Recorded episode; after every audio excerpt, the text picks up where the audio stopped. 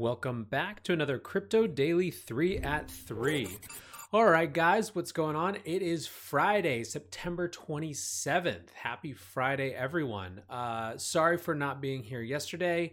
Had some uh, family stuff that got in the way, but we're back and we're going to talk about first Bitcoin as rogue state money um, and reports about Ven- Venezuela's central bank uh, using or thinking about using Bitcoin and Ethereum as reserves. Um, second, we're going to talk about the latest in Libra and central bank digital currencies, a bunch of interesting new things in that space. And third, we're going to do a quick repo, repo recap. Uh, we talked a lot about the repo market injections from the Fed last week.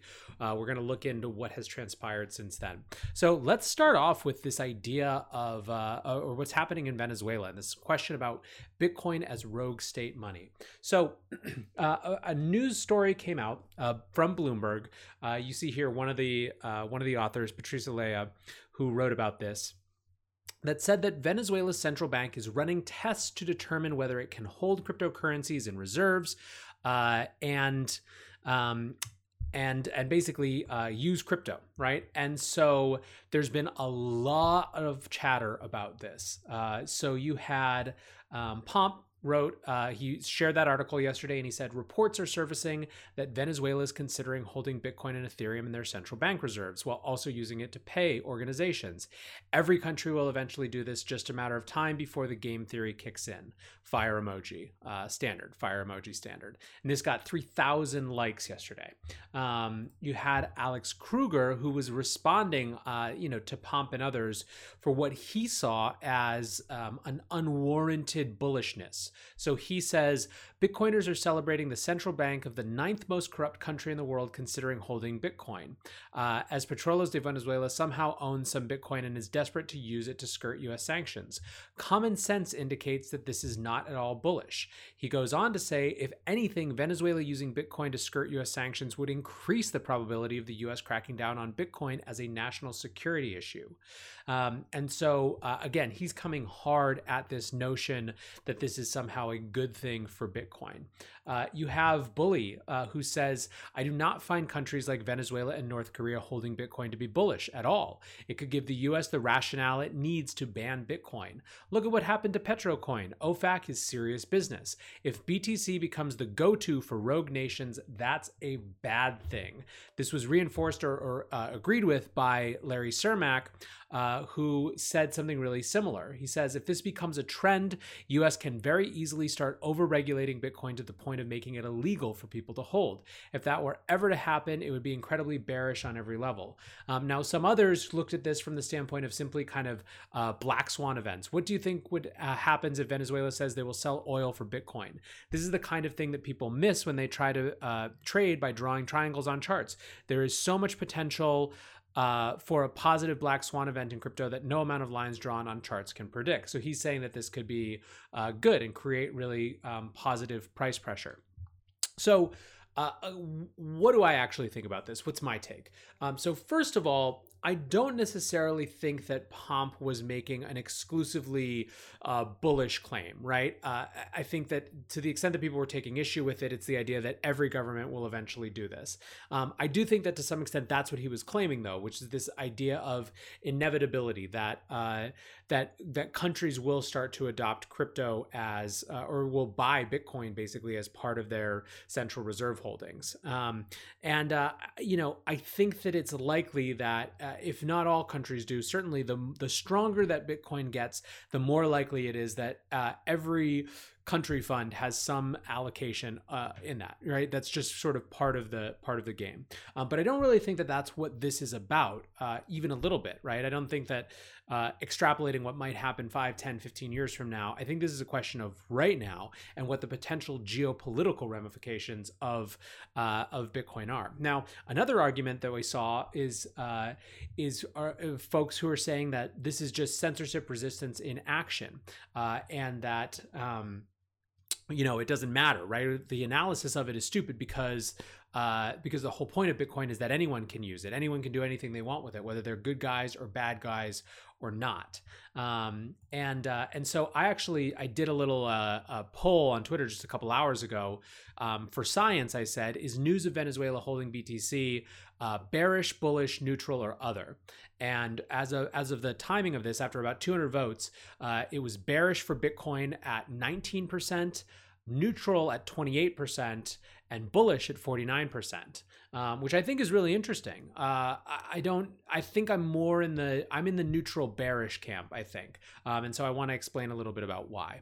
Uh, so to me, the the bullish argument is basically just one of uh, economic demand and supply supply pressure, right? Uh, to the extent that governments start actively wanting to buy and hold Bitcoin, it is a new uh, market entrant that creates more demand, which reduces the supply, which drives up price, right? This is econ 101 type stuff, which I totally understand and I get that. However, I think that those who are cautioning about rejoicing are making arguments about narrative association, right? They're not talking about just the economics of whether you can hold it and I think that they're rejecting the idea on a on a kind of gut level uh, that all news is good news because all news creates demand.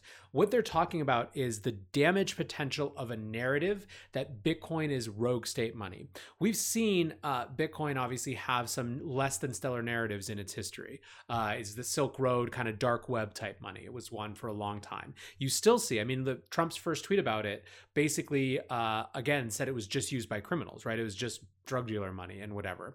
Um, so that narrative hasn't gone away. You had Brad Sherman as recently as yesterday, a congressman from California, who admittedly is uh, just about the most antagonistic person to Bitcoin and cryptocurrencies in all of Congress, uh, saying that it's literally only used by by criminals and tax evaders and money launderers and whatever. Right? This is that narrative is still there. Um, the rogue state money narrative is that, but on uh, on speed. Right? It is so jacked up from here when something is rogue state money, that's very different than just uh, than just kind of being a money for criminals. Like terrorists are a whole different degree of criminals when it comes to what the U.S. will do. And so ultimately, I think the the question is uh, what the or the geopolitical question that people are exploring is what the U.S.'s reaction to Bitcoin becoming the preferred uh, tool of those who are trying to get around sanctions. Right? You're seeing it in uh, North Korea. You're seeing it in Venezuela. All of a sudden, these things are becoming um, Bitcoin is becoming diametrically opposed to U.S. policy. It is making U.S. policy, uh, finan- you know, economic sanctions harder to impose, um, and the U.S. is not likely to look kindly on that. Now, again we can scream and holler all we want that it's neutral, it's censorship resistant, but that's not necessarily a good thing in, co- in the context of the US. And realistically, what we're talking about when we're thinking about the game theory of what US politicians are going to do is is there a justifiable argument for them to make it much harder to use Bitcoin? And so hold, let's hold aside the argument of just straight up banning it, right? Let's say that the US government is sophisticated enough to, to say that it's likely impossible to ban entirely. And I'm not willing to say that they're that sophisticated, but there certainly are members of Congress that we've seen, Patrick Henry from, uh, or McHenry rather, from uh, from Virginia, who uh, said that it was impossible to ban, and the governments have tried to ban it, uh, have have seen that it's impossible to ban Bitcoin. He said that in the congressional hearings around Libra. Um, so let's say that they are smart enough to know that uh, you know they can't ban it exactly. They still can make on ramps and off ramps illegal. They can make it illegal to hold Bitcoin and use it. They can make, I mean, they can make it so much more difficult than it already is. In the US, it's already harder to use Bitcoin and cryptocurrencies because of the burden of KYC and AML than in a lot of places. So um, I think it's kind of delusional to think that the US government doesn't have or couldn't have a hugely deleterious impact on the way that US citizens use it. Now, again, you can make an argument that this is a global force, that uh, the US, US citizen usage being left behind doesn't really matter. It's not actually the point of it. Like, all of those are reasonable arguments. What I don't think is a reasonable argument is the idea that somehow the US just has no ability to impact uh, Bitcoin, right? So, again, if you're taking a, uh, a generational perspective on this and looking at Bitcoin as a 20, 30, 40 year uh, shift in the power structure of the world.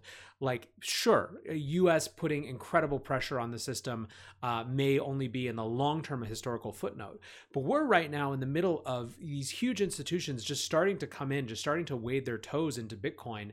Uh, the U.S. government taking an extraordinarily antagonistic point of view towards it could set things back hugely. So, um, again, maybe you think that that's actually a good thing. Maybe you don't want the institutionalization of Bitcoin. That's a, a, a again a, a, reasonable perspective to take. However, the the idea that it doesn't have an impact or it couldn't have an impact uh, is is I think crazy. And uh, I think that the more that the narrative of Bitcoin is rogue state money and sanction evading money, uh, the more likely it is that there is um, credence and and uh, and and kind of political will for that sort of uh, really big action. Now, there's one other dimension of this, which is really easy to uh, not spend time on as we think about kind of the U.S. government policy, which is what is the impact of this for Venezuela, right?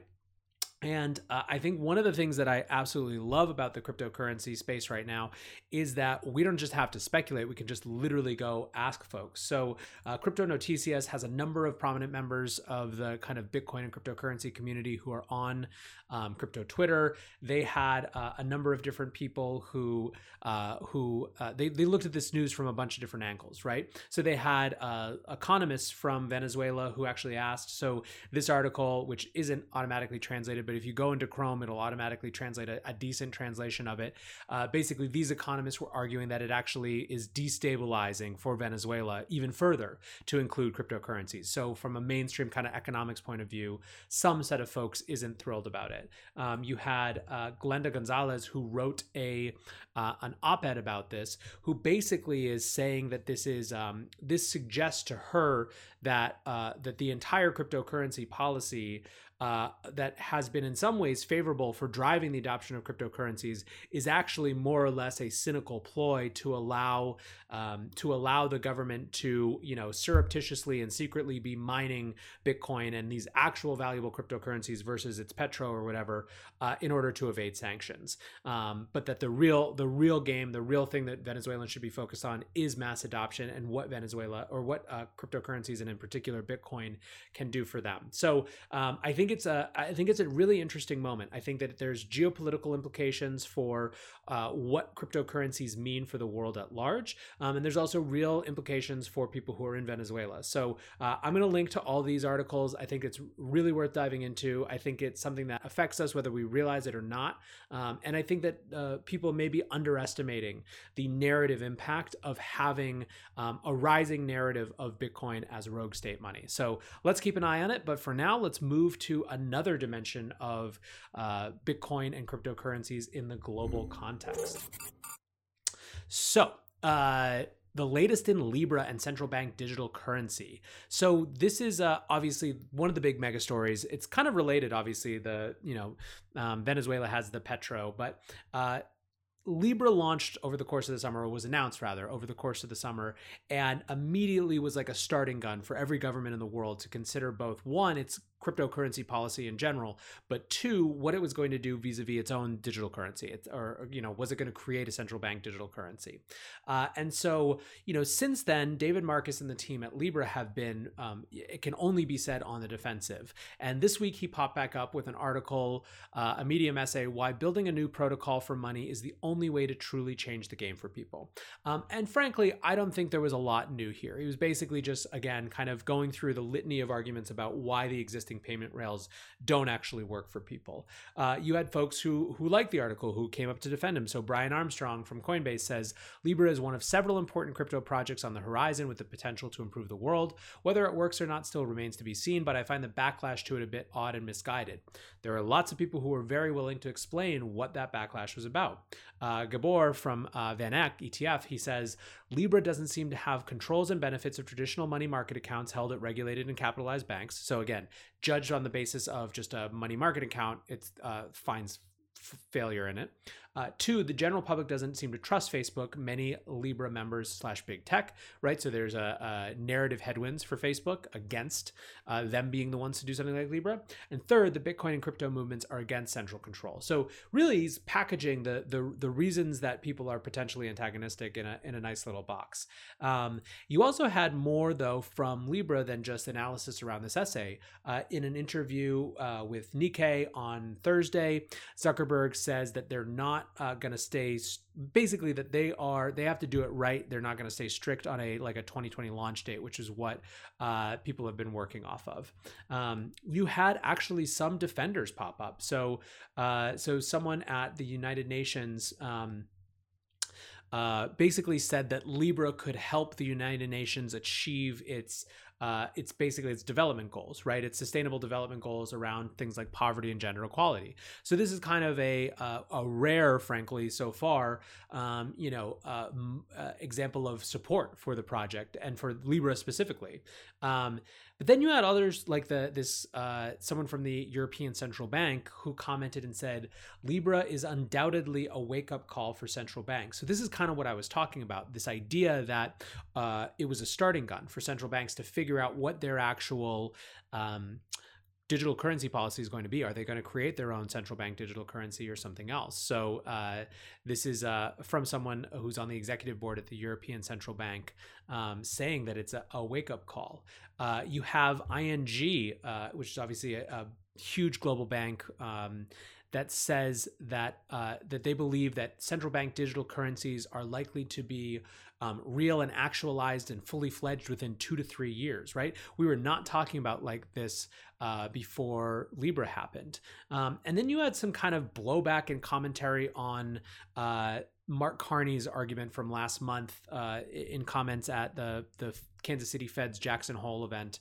Um, that the, the central banks of the world should create a synthetic hegemonic currency to combat Libra, basically, to, or not to combat Libra, excuse me, to replace the US dollar as the world's global reserve. Uh, a former official from the US Fed said there's basically no argument for that. And so you're seeing actually that these ideas, which were um, the Overton window for which were opened by Libra are now starting to generate response from the Fed and the U.S. government, uh, effectively having to argue and re-argue for its the role of the U.S. dollar as the the kind of the world's central reserve currency. So uh, basically, all of this is just these interesting little moments uh, of reflection. I think for me, the big story continues to be that um, Libra has set off a spark of action, and the the rest of the, the governments of the world are racing uh, to figure out just what the hell they're going to do about digital money, what their role is going to be, how they're going to regulate things like Bitcoin, uh, how they're going to update their money systems for the future, who are they going to work with on digital currencies, right? These things are now, they've gone from not on the agenda at all to a, a huge part of the economic agenda.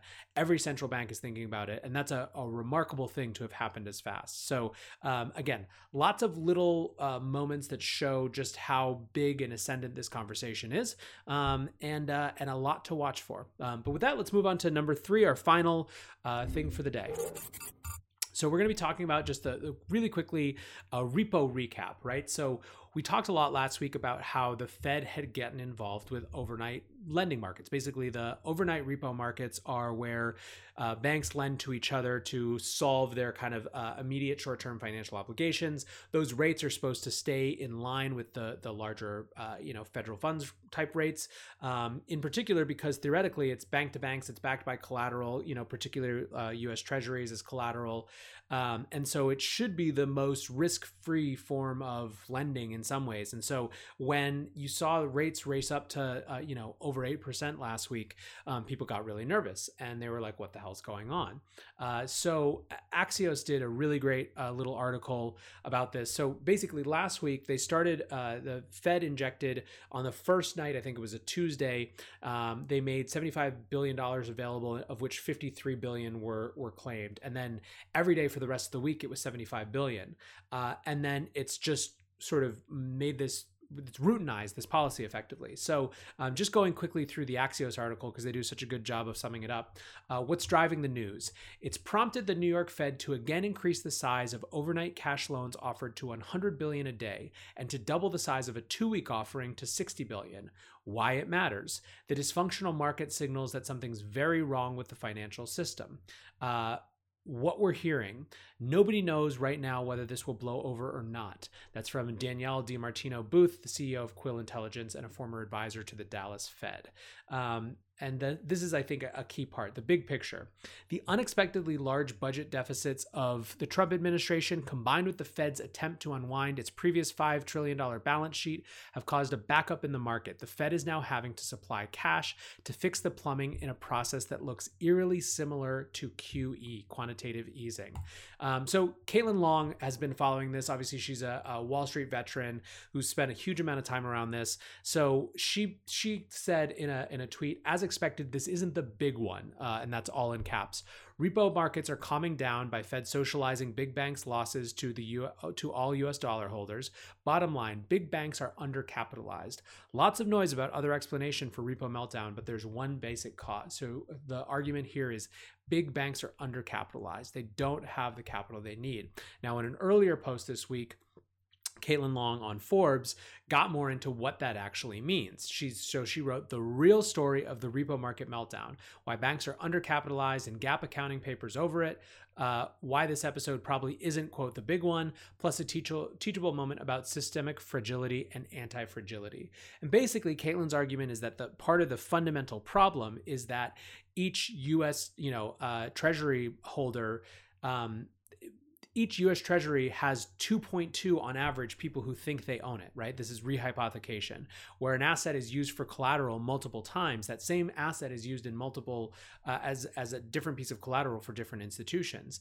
Um, and that creates a scenario where she likens it to musical chairs, where when it, the music stops and it's time to sit down, someone can't own that thing. It can't ultimately be owned by, you know, all 2.2 institutions that think that they own it. Uh, that to her is the, the key concept, right? That the the music has started to stop. There isn't enough actual liquidity in these markets. Um, banks are undercapitalized, and uh, and they're trying to figure out who actually owns the underlying collateral that drives the system. Um, all of this is uh, is ultimately important because um, it is inextricable and inescapable that Bitcoin's roots uh, came out of the first financial crisis or the 2008 financial crisis, and that it is ultimately an answer, a response um, to the way that money systems were redesigned in the wake of that crisis and that the way that they were redesigned around central banks uh, bolstering the economy and pumping money in. We don't know what's going to happen next. Uh, we don't know what the, the the kind of lifeline is or lifetime span is for this set of policies. But as we've talked about before, as Travis Kling has said, this is uncharted waters, right? This is an experiment uh, in central bank policy that has no precedent in Earth. Um, and part of the reason that people are so interested in Bitcoin is that it does seem in so many ways to be designed to be a, a basically opposite type of system. And for the first time, there's a, a non state opt out uh, for people that's available. So, again, important to watch, um, if only for the standpoint of how quickly uh, these things get normalized, right? Like last week, the story of repo was everyone was talking like TAF 2.0 and all these sort of things, and they were all freaking out, and it was you know a non-crisis crisis moment. This week, it barely made headlines because it's just kind of the new normal. So um, worth trying to keep an eye on, especially when you have great folks like Caitlin who are trying to explain it. Uh, but that's it for me for today for this week. Really appreciate you watching, appreciate you listening. Um, let me know what you want to hear about, uh, and come hang out for Long Read Sunday. Uh, every Sunday, I publish publish basically my curation of the most important stories and threads and content of the week that goes out on Twitter. It goes out on email as well. Um, but for now, guys, I hope you are having an excellent uh, beginning of your weekend, and I will see you next week. Peace.